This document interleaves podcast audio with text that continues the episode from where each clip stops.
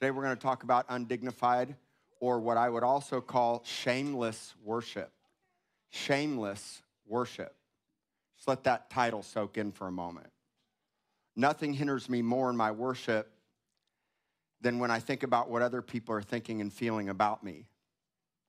I don't mind being watched when I worship because we all have to set an example for our children and others of what true, authentic worship looks like. But I can often find myself inhibited when I allow skeptical viewers, people that are condescending and looking down on me, or putting me under the ever watchful eye. And you'll always have these people. The key is not what they're doing, the key is what I'm doing, despite what they're doing. This is something we're never going to get away from. There's going to always be scoffers and skeptics. There will always be scoffers and skeptics, and there will always be people watching you. There's always going to be somebody from your past that says, Wait, weren't you that? Fill in the blank. That's right. They're not going to understand who you've become today. They're always going to define you based on your past. And they're going to use your past, the past definition of you to define the way that you should be today. So when you are free, when you've been totally released into the more that God has for you, when you've been transformed, people that don't understand that process, they're going to still identify and define you based on who you once were. All of us should learn, learn to move past what other people think of us and how we worship when it's biblical and authentic. And on the flip side, none of us should be standing in the place of being a scoffer and a skeptic when it comes to how other people worship. We worship for God, not for man. We're here for the Lord, not for other people. We don't come here in hopes that people will show up. We come here in hopes that God shows up. We have to stop worrying about the eyes of man and what other people think about us and what you look like. Now, I've been inhibited in my authentic worship in the past when I attempted to look like something that I wasn't, or when I've tried to go along with what everyone else was doing. They were doing it, so I did it. Or I thought that it needed to look like a particular way and that it would move God's heart, but I wasn't being genuine in my own heart. I was being pretentious. There's so many reasons why worship, and there's so many biblical standards of what true and proper worship looks like, which is what we've talked about in this entire series. The Bible defines what worship looks like, but the occasion demands what you do in the moment. You don't predetermine what your worship's gonna look like. You determine it based on the moment when you walk in here. Because some of us have said, well, I'm never gonna do something. I'm never gonna lift my hands. I'm never gonna dance. I'm never gonna lie prostrate. I'll never throw my hands out well, then you're telling God what you want, you're predefining what your worship looks like. When the Bible has already predefined it for you, but the moment and the occasion that you're in demands what it should look like based on the Spirit's leading, not your leading. We don't worry about what everybody else is doing. Yet at the same time, we move together in unity in the atmosphere of what God's doing in all of us corporately if we're all lying prostrate on the ground and you're the only one standing or sitting there with your arms crossed, you're not doing as the occasion of the atmosphere demands. You're being skeptical or withholding yourself. And they'll still, there'll be people that do that. And I want you to understand, I love you and I love those people no matter what. Not everybody's gonna always wanna go up the mountain. So this isn't me beating the sheep and beating you up. Some people are gonna observe first but you have to get the skepticism out of your heart.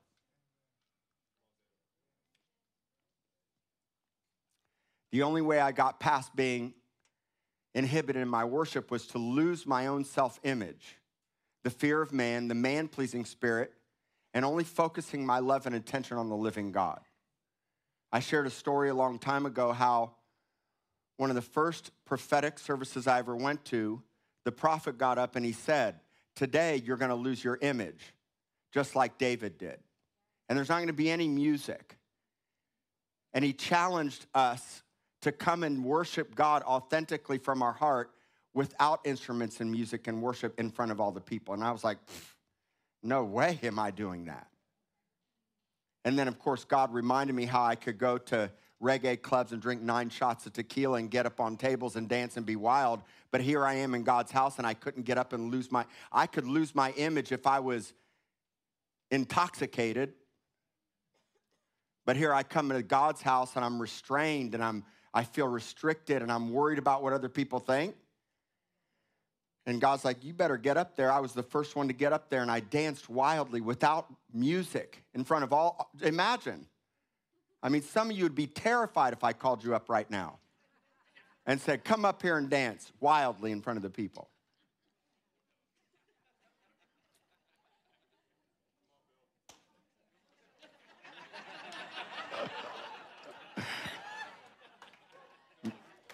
Maybe next week we'll do that.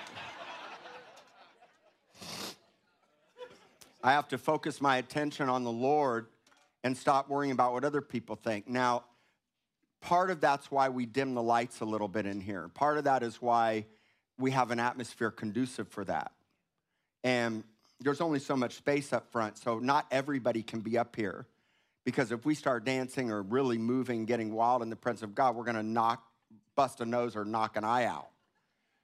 Right? But I'm just saying to you, for me, I love being up here because I want to not be distracted by what anyone else is doing or saying. My, when I step into a time of worship, my eyes are solely focused on the Lord. Because the minute I start thinking about, well, what are they thinking and who's new here today? And I can feel skeptical eyes on my back. And if I look back and I see people, like, you know, it's not hard to read the faces of people. Your face doesn't lie. And I understand this is a wild atmosphere. I get it. We got we got flag worship, which by the way, Mariah was so incredible today. So incredible. This is an electrically charged atmosphere, and it can be a lot for new visitors. I understand that. But we're not going to shift what we're doing in hopes to please a new visitor, right?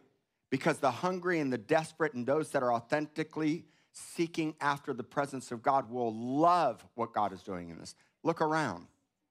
We're not out to please, be man pleasing people. We're God pleasers.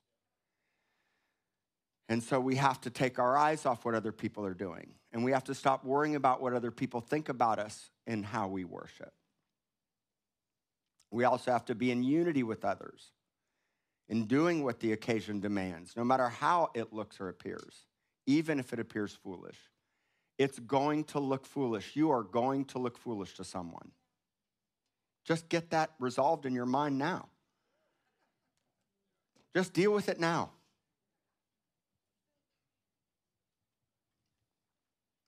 I want to read 1 Samuel chapter 10. And this is the story of Saul being promoted to be the very first. Actually, he was supposed to be just the commander. God actually never called him the king, he called him a commander or ruler or leader. But the first king of Israel, you guys should know this story. I don't have time to read it all to you. You guys can go back and read it. But the gist of it is, is that Saul's dad, Kish, loses the donkeys, which is a great lesson. Just don't get donkeys. There's, unless they're really nice miniature donkeys like we have. But we have had some really stubborn burros. They're always going to do their own thing. So these donkeys get lost, and you know that Saul, uh, Kish sends his son Saul to go find the donkeys. It just so happened as Saul's out looking, the day before, God speaks to Samuel that he is going to run into the first king or commander of Israel on that day as he's going up to sacrifice on the hill of God. And so Saul goes to Samuel looking for insight and wisdom about where to find the donkeys. It's a total setup. The whole thing is divine appointment after divine appointment. It's, it's really a supernatural. So great, great story for you guys to read. And so, First Samuel chapter 10, verse 5, we read Samuel's instruction to Saul. And it says this After that, you shall come to the hill of God where the Philistine garrison is And it will happen when you've come there to the city that you will meet a group of prophets coming down from the high place with a stringed instrument, a tambourine, a flute, and a harp before them, and they will be prophesying. I would just like to point out an incredible fact here how where the Philistine garrison was, that was where the prophets were prophesying on their instruments. We don't retreat from the enemy, we go headlong to where the enemy is. And if you want to shift this nation where the Philistine garrison is, take prophetic worship to the high places. Verse 6 Then the Spirit of the Lord will come upon you, and you're going to prophesy. This is Samuel telling this to Saul with them and be turned into another man. And let it be, and let it be. Everybody say, let it be. That when these signs come to you, that you do as the occasion demands, for God is with you. You do as the occasion demands. I never know what I'm going to do, but I do as the occasion demands. You had prophets prophesying, you had a tense atmosphere of spiritual warfare, you had prophetic worship taking place. And in that moment, when the Holy Spirit comes upon you, you will be changed into another man and do as the occasion demands. Now we're going to jump to verse 9. 1 Samuel chapter 10, verse 9.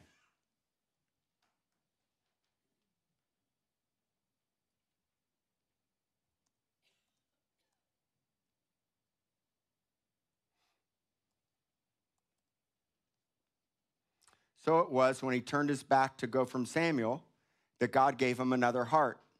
And those signs came to pass that day. When they came there to the hill, there was a group of prophets to meet him.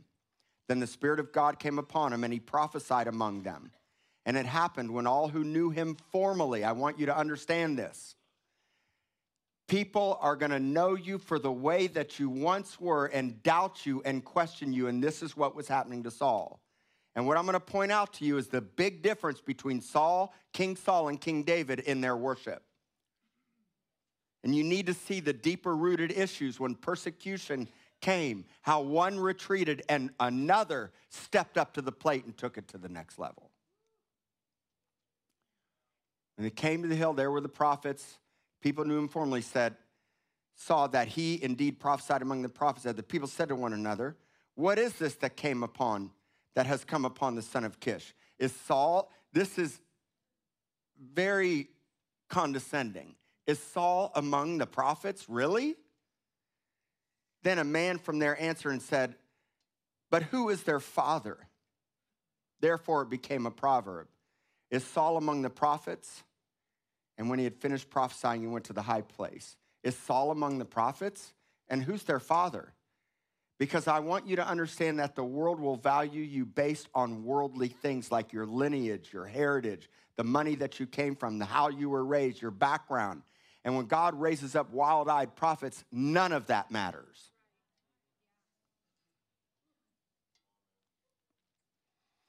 Verse 14 Then Saul's uncle said to him and his servant, Where did you go? So he said, To look for the donkeys.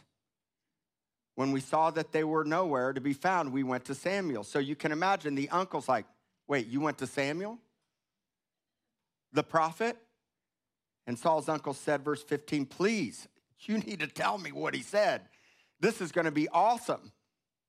So Saul said to his uncle, He told us plainly that the donkeys had been found, but about the matter of the kingdom, he did not tell him what Samuel had said.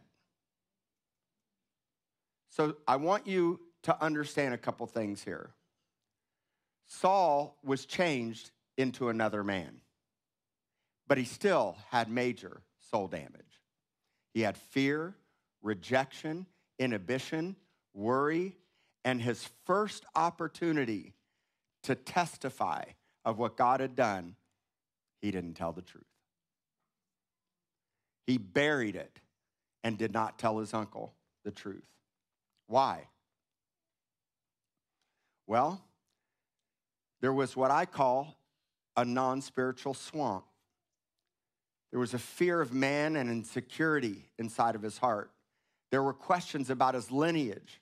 There were people who knew him formally. There were rebels and many that despised him. Look at 1 Samuel chapter 10 verse 27. At Samuel's coronation, when Samuel was being crowned as king, I want you to see this. Some rebels said, How can this man save us? So they despised him and brought him no presents. And guess what Saul did? He held his peace. There will always be rebels. There will always be people that dishonor you.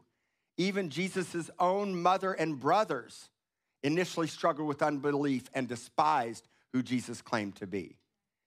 In the Apostle Paul's warning to the church at Ephesus, we're warned that even in the midst of your hometown church, even Rock City Church, savage wolves that don't spare the flock would rise up against us. Acts 20, 29, and 30. For I know this, this is the Apostle Paul speaking to the church of Ephesus, that after my departure, savage wolves will come in among you, not sparing the flock. Also, from among yourselves, men will rise up, speaking perverse things to draw away the disciples after themselves. The issue isn't the rebels or the savage wolves. The issue isn't the warlocks and the witches that try to come in and distract. You can't stop the presence of God. You can't stop an atmosphere and a culture of love and worship. Bring them. Let the psychics come. Let the transgenders come. Let anybody that desperately needs Jesus come. And even if they come with ill will intent, we must love better because the presence of God is stronger. Those people need Jesus as much as we ever did. How dare we run them out the church and curse them and now, if a savage wolf's in our midst and they're toxic and they're drawing people away and they don't receive correction and measurement and they become a cancer to the church, we must measure them and we must deal with them. But everybody deserves the same equal opportunity. And don't you believe that the presence of God can't change the worst of the worst? The issue's not the re- rebels or the savage wolves. It's the insecurity within our own hearts, both personally and in the church. The issue's when we hold our peace when we shouldn't. Here's Saul at his coronation and he, there was a division there. There were people that didn't like him, didn't support him. There's always going to be somebody that doesn't like you and doesn't support you. Always. There's always going to be somebody that doesn't honor you. Get past it. And learn when to hold your peace and when not to. You know, when I think about holding your peace, I think about Proverbs 24:10. Many of us in this church are holding our peace when it comes to these pornographic books in schools. We're holding our peace in the agendas against our children. We're holding our peace in the shift of the culture. And the only way we're going to shift this nation back to the Lord is when you stop holding your peace. And you're afraid of persecution. I don't just need you to be a keyboard warrior. I need you to stand up and put your neck out on the line and take a bold stand to fight for this generation and fight for our kids. If you faint in the day of adversity, your strength is small. This word faint means I had to sit down because I was tired and I shut my mouth and I didn't stand up when I should have. And that's what Saul did. Saul was weak, insecure, full of rejection.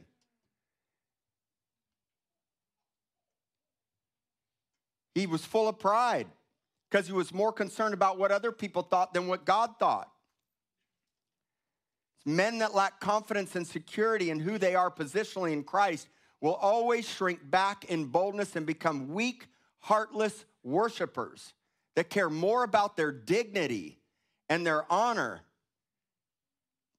instead of honoring God fully with their life. Where did this dignity thing come from? What are you preserving? What are we protecting? What are we worried about? No one has their neck on the line more than I do and my wife live stream all over the world. The way we worship, the way we dance, the way we sing, the way we shout, the way we love, the way we preach, the way we prophesy. It's not the popular thing, but the desperate, the broken, the outcast. It will be popular to them because it's authentic in what they need more than anything. We don't need tickling your messages, we need fire. We need the power of God to transform lives. We need to stop getting offended with each other. You'll have every opportunity, every opportunity. Saul was that guy. He was the weak, heartless worshiper. Don't be that guy. or girl. He lied to his uncle by withholding what happened to him. Look at 1 Samuel 10 22. Imagine you're being coronated, it's your crowning, and where are you? You're hiding. At Saul's coronation, he didn't even show up. He was hiding amongst the equipment because of fear and the rebels. And look at the scripture. There he is hidden. Where's Saul? It's your big day, bro. It's your big moment. But you're going to see in a minute what did David do in his big moment? Now I'm not going to take my clothes off. He's like, everybody go. He's like, I'll take it to the next level. You've got to see the difference because this is so applicable in the church today. And there were so many other things that Saul did. The fear of man kills the joy of the Lord. Let's say that together. The fear of man kills the joy of the Lord. It's only the joy of the Lord that always brings strength and authenticity in worship. The joy of the Lord is my strength. I worship because of the joy of the Lord. My strength's not in what I did or didn't do. My strength's not in how I feel or don't feel. My strength is in the joy of the Lord. But the fear of man kills the joy of the Lord. I'll prove it to you. Matthew 13, 20 through 22, the parable of the sower into the heart soils of men. Look at the scripture. He who received the seed on stony places is he who hears the word and immediately receives it with joy. Yet he has no root in himself, but endures only for a while. For when tribulation or persecution arises because of the word, immediately he stumbles. Now, he who received the seed among the thorns is he who hears the word, and the cares of this world and deceitfulness of riches choke the word, and he becomes unfruitful. Saul. Being changed into another man's a picture of being born again until the rebels came, until money pressure came, until the watchful eye came, until the people of your past came, until they said you're a fool came until you're worried about what everybody else thinks came, until your image and the fear of man. And if you don't deal with that soul damage inside of you, you'll never be undignified. We must deal with the soul damage. We must understand the goodness of God and know that you're free in this house to worship. Now, we worship together in unity, we worship together as a tribe. We worship together in the context of what the Holy Spirit's doing in the moment of this atmosphere. But you are free. Where the Spirit of the Lord is, there is freedom. God has such a sense of humor. I came into worship today. First off, let me just explain something to you. I could never be a single parent. I haven't had my wife for two days, three kids. I, I am so done. Listen, single parents, I have more respect for you than I've ever had. I mean that. It is so hard. No, I'm really saying it's so hard. Let's give the single parents a hand clap.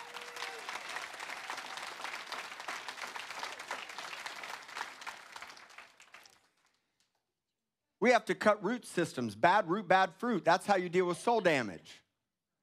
No root in yourself always leads to unfruitful outcomes in your future.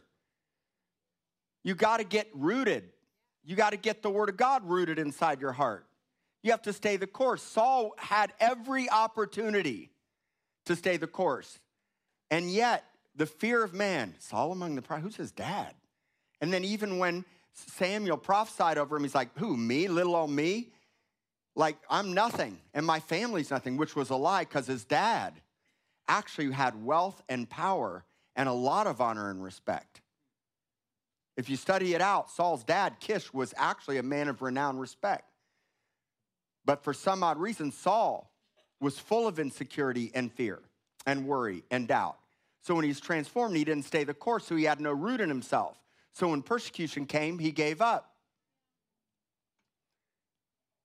What is it that robs the joy of our salvation and causes us to retreat and turn back? The fear of man, the voice of others, comparison, intimidation, inhibition, persecution, the cares of this world, they all rob us blind.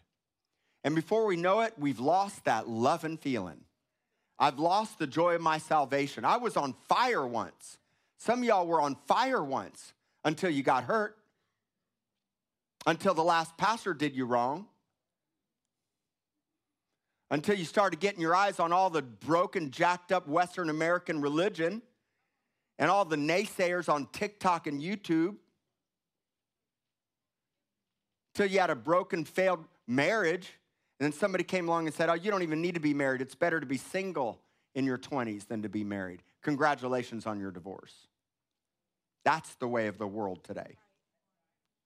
We all have to forgive. We all have to get past. We all have to get healed. And we all have moments where we lose the, feel like we lose the joy of our salvation, which is why David said, Restore to me the joy of my salvation. Some of y'all need restored joy. You lost your joy. You got stiff. You got mature. You're like stiff, mature adults of God. That's not in the Bible. It's children of God and a child, unless you become like a child. Woo, make me a fool, God. I don't care. I don't care what anybody says. I'm going to worship and dance. I don't care. It doesn't matter what anybody says about me. If you knew what I came out of and what God rescued me from, I never hold back. I'll never hold back. And let it be known for all the world to see.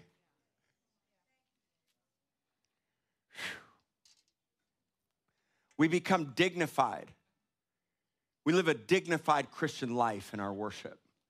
It's the desire to maintain our dignity that always robs us of the greater need to be undignified, which is always rooted in false perceptions based on appearances, what we think of ourselves and what we believe others think about us. This is why we create carts and try to steady it with our hand. I will control the cart in the presence of God. And if it stumbles, I'll control it. That's dignity at its finest. You need to see this. The presence of God shows up, and all of a sudden, God says, ah, This isn't gonna work. We're not gonna do it this way. We're gonna do it this way. And we say, But I'm not gonna do it that way. I'm gonna control and steady the ark. You want to not cry for seven years? Just say, I'm not going to cry. Real men do cry. Maintaining your spiritual dignity is always rooted in control. You know what dignity is, right? Dignity is to be composed in a serious manner that insists or seeks to gain others' respect and honor. It's a sense of self pride and self respect. It's self exaltation of your position which is always rooted in pride.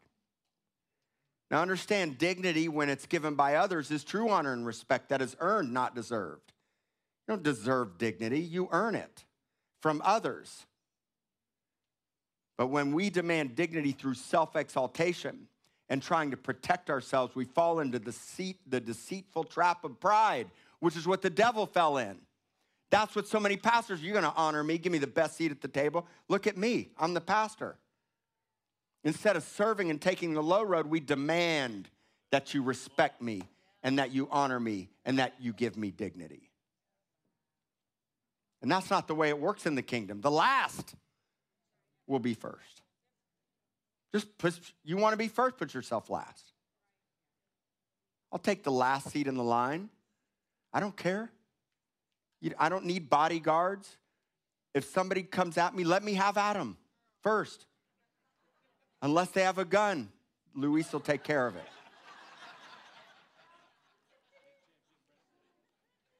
Here's what you need to understand that the oxen will always stumble in systematic controlled worship. The oxen's always going to stumble because it's worship made by man and our own predetermined ideas of how we will or won't worship, and in turn we die.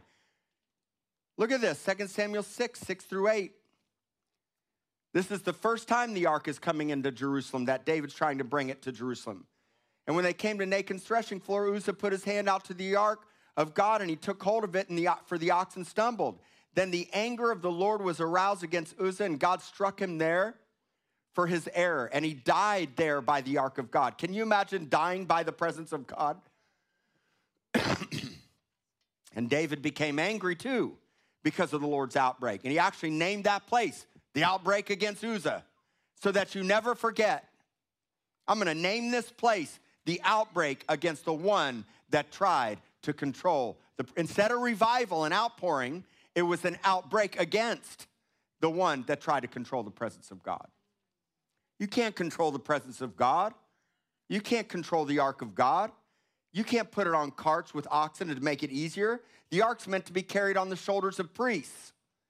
The ark is always meant to be carried on the shoulders of his people, not on a cart with oxen, which most churches today are trying to do.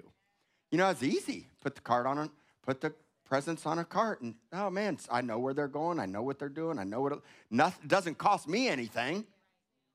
I don't have to carry anything. It always costs us something. We always have to carry the weight of the presence of God. And it's heavy. We have to kill the atmospheric tension in God's house in our worship. And we do this when we worship freely, authentically, and uninhibited by the fear of man or a man pleasing spirit. In 2 Samuel, we read the story of David bringing the Ark of the Covenant to Jerusalem for the first time. David was crowned king of Israel in Hebron then took the city of Jerusalem from the Jebusites. In his first attempt, which we read, and David bringing up the ark, everything was in place. Now, you need to see this. Everything was in place. The musicians' instruments were tuned, the singers and the dancers were in place, and the processional march was in place. I need you to imagine this scenario for a moment. Hey, guys, we're having a revival service, hypothetically, tonight or next week, and we're gonna worship our faces off and dance. I got all the best musicians and singers coming in. I got everything aligned. Live streams queued, cameras ready. We're gonna show the world real revival. Everybody's gonna be watching, and we're gonna worship our faces off to no end. And when we come in here, all of a sudden, somebody dies of a heart attack. I've been in a service where somebody died. Fortunately, he was sitting in the last row. Seriously, that doesn't mean y'all are gonna die back there. I'm just making a point. I have genuinely been in a service, but it wasn't uh, an outpouring service. But you need to understand that David, Dave, can you imagine? David was angry. He was angry at God. Because one of his main people who tried to steady the ark so it wouldn't fall over died. Can you imagine what you would have to face publicly? in that scenario, that's what David faced. But just 90 days later, David got over it.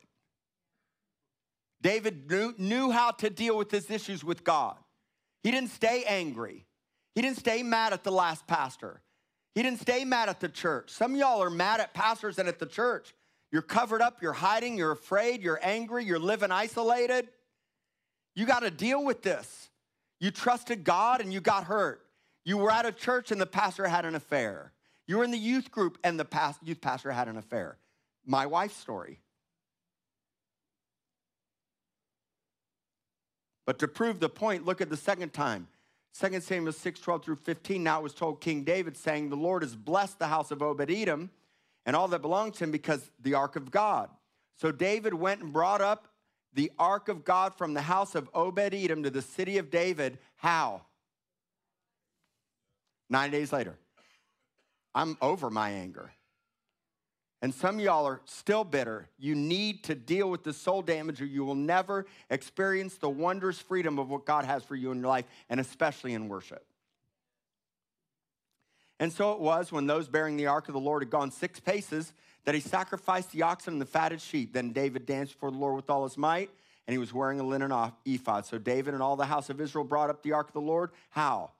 with shouting and with the sound of the trumpet.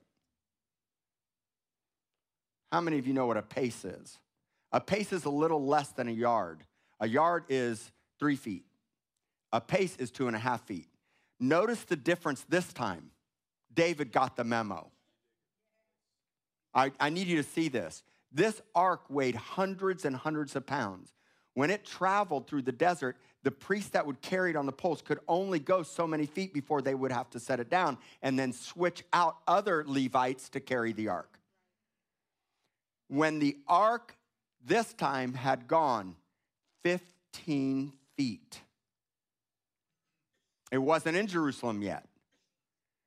Are we dancing and praising and worshiping because of what God's doing now or what God's about to do?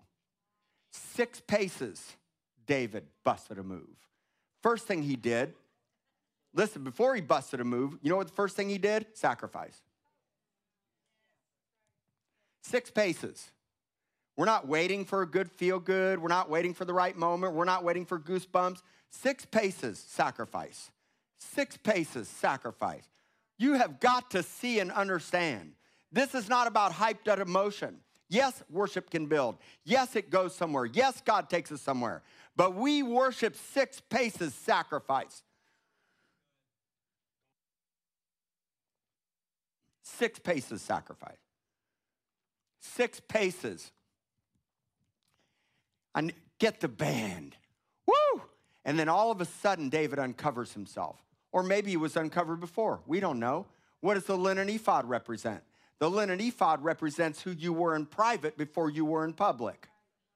The linen ephod represents who I know I am. It doesn't matter what anybody else says, because this was a priestly ceremonial garment of intimacy. So when you come into the house of God, you come already with your linen ephod on you come already in your intimacy. Now, there'll always be broken, hurting people and addiction and broken marriages and broken homes and in hardships and places and sickness. Those people are going to come in and they won't have a linen ephod on. But your linen ephod and your intimacy will affect them and snap them out of their hurt and pain and bring comfort to their life when they step into an atmosphere where the presence of God is. For the king to disrobe himself and to be in the linen ephod that wasn't normal. David was breaking protocol. David wasn't doing what everybody else thought that they should do, especially his own wife. Especially his own wife. We hide nothing back. All things are laid open, naked, and bare before the Lord. So, why would we cover ourselves and hide ourselves in the presence of God? Doesn't matter whether it's what God's doing now or tomorrow. What matters is what God wants you to do moment by moment. The story continues with David's first test of persecution at this moment from his wife. 2 Samuel 6 16. Now the ark of the Lord came into the city of David, and Michal, Saul's daughter, looked through a window and saw King David. What was he doing? Leaping and whirling before the Lord. And what did she do? She despised him in her heart. When David came to bless his household after blessing the nation and putting the ark in the tabernacle of David in Jerusalem, 2 Samuel 6:20. Then David returned to bless his household, and Michal, the daughter of Saul, came out to meet David and said, How glorious was the king of Israel today, uncovering himself today in the eyes of the maids of the servants as one of the base fellows shamelessly. Everybody say shamelessly. Uncover, uncovering himself. Shamelessly. And this was David's response. David said to Michal, It was before the Lord who chose me instead of your father and all his house to appoint me ruler over the people of the Lord over Israel. And because of that, everybody say, therefore, I'm gonna, I'm gonna paraphrase this. I'm gonna use my voice box. I'm gonna use my, you may not play an instrument. Y'all can learn an instrument, but you have an instrument in your throat, your hands, your body is an instrument. Your worship is an instrument. So he says, Hey, because of God choosing me and because of who I know I am, guess what I'm going to do? I'm going to play music, I'm going to worship. And I'll be even more undignified than this, and I'll be humble in my own sight. But as for the maidservants whom you have spoken, by them I'll be held in honor. David knew who he was and that God had chosen and appointed him. You must be confident in who you are as a son and a daughter. God doesn't want religious performance. He doesn't want you to be a nice Christian. He wants you to be true to who you're called to be. You're sons and daughters of the living God. You've been forgiven. He who's been forgiven much loves much. You can be free in the presence and in the atmosphere of God without inhibition of what other people think and say about you. David would become even more undignified. You know, the actual word used in the, in the King James is vile. I'll be even more vile than this. You know what that word vile means? It's not really a great, exciting word, but it literally means I will abate myself and I'll disesteem. Everybody say disesteem. I will disesteem myself in humility. Because notice he said, and in the eye, I will humble myself in the eyes of the Lord. True loss of dignity only comes with true humility. You'll never be undignified without humility. He's like, I'll be even more despised. I'll become base in my own sight. What does base in your own sight mean? It means humility. This is 2 Samuel chapter 6, verse 22. Humble or base in your own sight. What is humility? It's to think less of yourself than you ought to. What's pride? Is to think more than yourself than you ought to. It's to think you're something when you're not. Humility is to make yourself low. I don't find value in what I do, I find value in who I am. Not as a pastor, I'm a son, I'm a husband, I'm a dad. I'm a, I have a shepherd's heart to love God's people. I'm not valued based on a title. You're valued based on who you are. You can't be undignified without humility. And where humility lies, we find honor amongst the least likeliest of people, the maidservants. Woo, do I love that. Because wouldn't y'all like to find honor amongst kings and queens and princes and those that are a position of prominence? But see, God loves the outcasts and the meek and the poor. So when you become undignified with humility, God gives you honor amongst the most least likely. Woo! I'm going to conclude with this. Notice the difference between David and Saul in their response to the eyes of others. One retreated and in fear with low esteem when they were despised and rejected. The other danced boldly and publicly with low self esteem and absence of any fear. Both had low self esteem, but properly. I, I, don't, I don't have low self esteem in the sense that I'm a son. I know who I am. I'm secure in the word. I'm confident as a pastor. I'm confident as a husband. I'm confident as a dad. But I esteem myself less in the context of humility in the eyes of God, right? There's a difference. It's the difference between pride and humility. I don't have low self esteem, but rather, I esteem myself lowly. Do you guys see the difference? Okay. It's how you see yourself. When David danced with all his might, leaping and whirling, he was despised by his wife and he was disesteemed. Not only was he wildly dancing, but he also uncovered himself with the, by wearing only the linen ephod, which infuriated his wife even more. David would lose his image that day. Not the accurate image of who he really was, but the inaccurate image of what other people thought about him.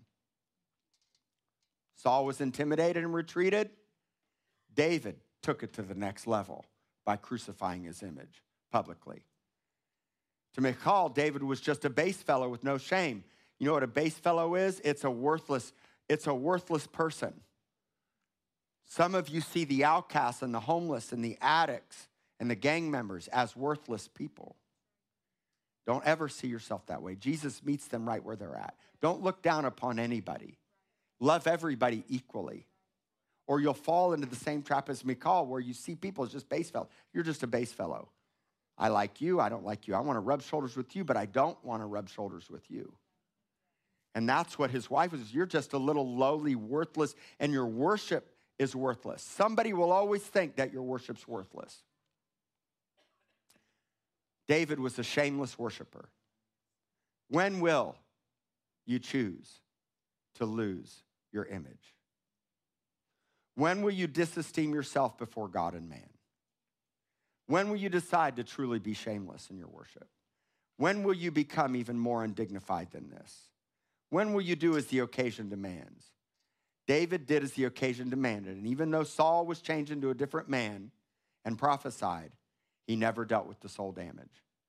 When God is with us, we can always be changed into a different man. It's a picture of being born again. Yet, even when we're born again, we still have to deal with the soul damage. For me, I was so radically rescued. You guys know my story. I came out of Grateful Dead concerts, tripping acid, eating mushrooms, and twirling glow sticks with bright colored tie dyes. And when I walked into a wild church with congas and percussion and people had flags and banners and tambourines, I'm like, this is awesome. Where's the drugs and the alcohol? Because I couldn't imagine people freely worshiping without being intoxicated. And then it hit me why did I have to be intoxicated to worship like that? You know, I think about how many people I've ministered to, especially in the outlaw biker world. They would never talk to me at a rally until I went into the bar and they had three or four drinks, and then all of a sudden, loose lipped and ready to talk. And I just want to challenge all of you today. Let's not be Sauls. Deal with the rejection. We've all had to deal with. It. Jesus was rejected, right? He was despised. He was esteemed stricken by God. All of us have to get past our own insecurities. I'm not telling you that you have to dance. I don't, I don't care what you do. Do as the occasion demands. I realize some of you are like, I'm just never gonna dance. Why are you saying that? And then people get mad at me because they feel like I'm putting pressure on them. I don't care if you do, I'm not looking at you. Just worship. Be free. Be undignified. Don't be don't maintain your dignity and your honor and your respect and your God's the one that gives it to you. When you make yourself of no reputation, God gives you a reputation. Let's all stand.